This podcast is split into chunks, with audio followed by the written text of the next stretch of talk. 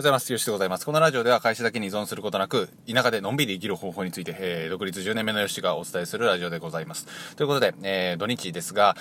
おはようございます。えー、今日はちょっと家具を見に行きつつも DIY のね、あの、ホームセンターに行って、木材を大量に購入しながら、あの、ドリルをね、回していこうかなと思うわけなんですが、昨日もコンテンツの話をちょっとさせてもらっておりましたところ、えー、商品が売れて、入金がされて、また新しく商品が売れて、メルマガ読者が増えてという風な感じでございました。で、僕がこのラジオを通して伝えたいことっていうのは、あの、個人でもね、あの、も、もっとコンテンツ作っていこうぜっていうようなことを言いたいわけですね。えー、まあ、知識、医療の知識を発信してくださる方がいたりだとか、え男性がモテる方法を発信してくれてるラジオパーソナリティがいたりだとか、じゃあよしは何を発信してるんだと。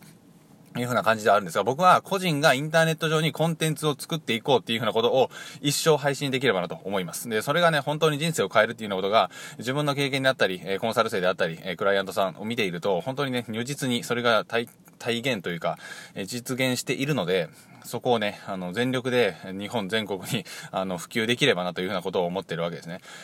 で、まあ、サラリーマンをずっとしておりましてですね、えー、シンプルに、なんて言うんでしょう。うん、まあ、時間もお金もないっていうような感じでした。まあ、お金はね、普通に一人暮らしでやっていく分には、16、7万円あったので余裕だったんですけど、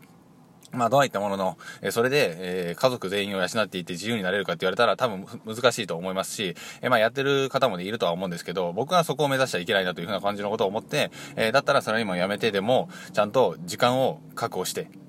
えー、サラリーマンやめた時にね、ぶっちゃけその時間がマックスになるわけじゃないですか。つまりニートなので。で、ニートになったら時間はマックスにやるんだけど、お金がマックスになくなるみたいな、えー、いう風な感じで、どっかをね、まず最初犠牲にしないといけないなっていうようなことを最初思ってました。もちろんね、真似する必要はないと思いますけど。で、その時間を使ってコンテンツを作っていったという風な感じですね。で、まあコンテンツコンテンツっていうのは一体何やねんっていうような感じなんですけど、インターネット上にあるものって全部コンテンツだと僕は思っていて、まあ音楽とかもそうですし、えー、オンラインサロンとかも全部そうですし、うん、あとは本とかも全部情報ですよね。インフォ、情報に僕たちはお金を払っているという風な感じになると思います。あの紙が欲しいんじゃなくて、シンプルに中身の情報が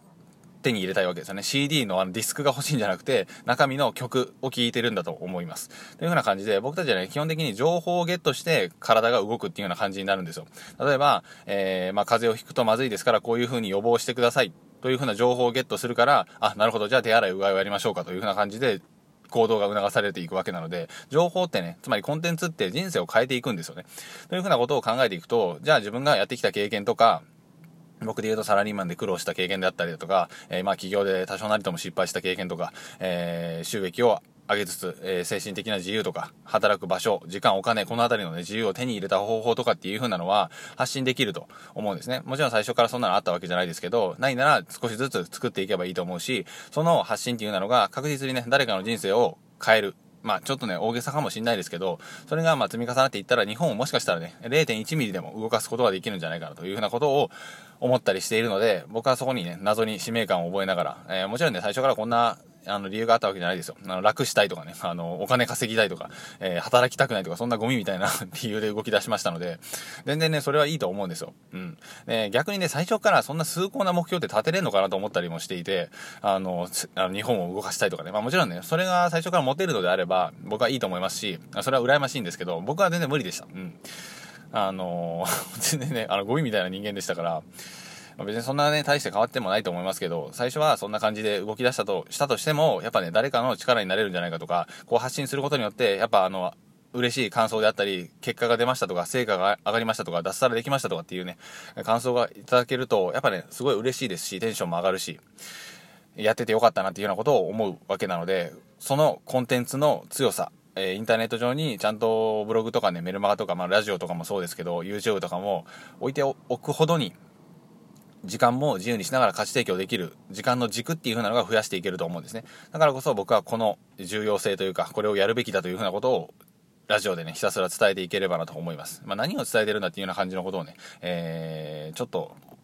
うん、まあ、はっきりさせておいた方が良かったかなと思ったので、今回こういうラジオを撮らせていただきましたが、とにかくインターネット上に自分のコンテンツを残しておこうという風な感じですね。で、まあ、それが結局うまく機能し始めると、メルマガ読者さんもどんどん増えていくし、で、ラジオを撮っている最中にも商品が売れたりだとか、昨日もね、入金ありながら商品が売れるっていうような感じになりましたけど、別にね、それがまぐれじゃなくなってくるんですよ。最初はね、自分の商品作ったの売れるのかみたいな。こんな売れるんみたいな感じで思うんですけど、やっぱね、それを積み重ねていくと、まぐれで1本売れたのが毎日起こり出すんですよね。で、ある時にまぐれじゃないっていうようなことに気づくわけなので、価値提供っていう風なのはね、えー、常にインターネット上で行えるような状態っていう風なのを作っておくべきだと思います。個人がね。えー、それをやっていくと、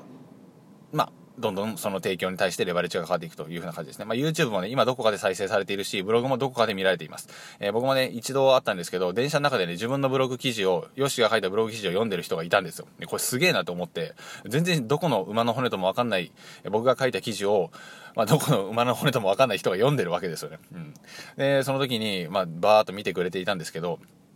こんなことあるんだみたいな。でもそれがね、リアルに起こってるんですよ。現実的に起こるんですよ。YouTube とか上げていくとね。という風なコンテンツっていう風なのを作っていけば、どこかで誰かがあなたの発信を見るし、どこかで誰かが、え商品を買ってくれる、インターネット上にはたくさんの人がいるっていうようなことを、え痛感すると思います。それが本当に人生変えるんですよね。だからその一歩を踏み出すためにも、やっぱね、コンテンツっていうのは作っていかないといけないです。自分の経験をしっかり残しておく。えそしてそれで価値提供する仕組みっていう風なのをどんどん構築していく。えいう風なことができれば、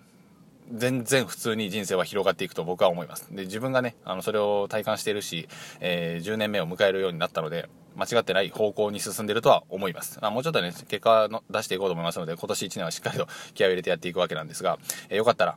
経済的自由を達成しようというタイトルのメルマガ、コンテンツの作り方、無料でね、公開しておりますので、下のメルマガからご覧ください。はい。っていうような感じで、えー、土日はごゆっくりさされつつも、まあ、1時間ぐらいはね、あのー、最低でも時間をとって勉強するタイミングがあってもいいんじゃないかなと思ったりするんですが、ぜひやってみてください。では、また次回の放送でお会いしましょう。さよなら。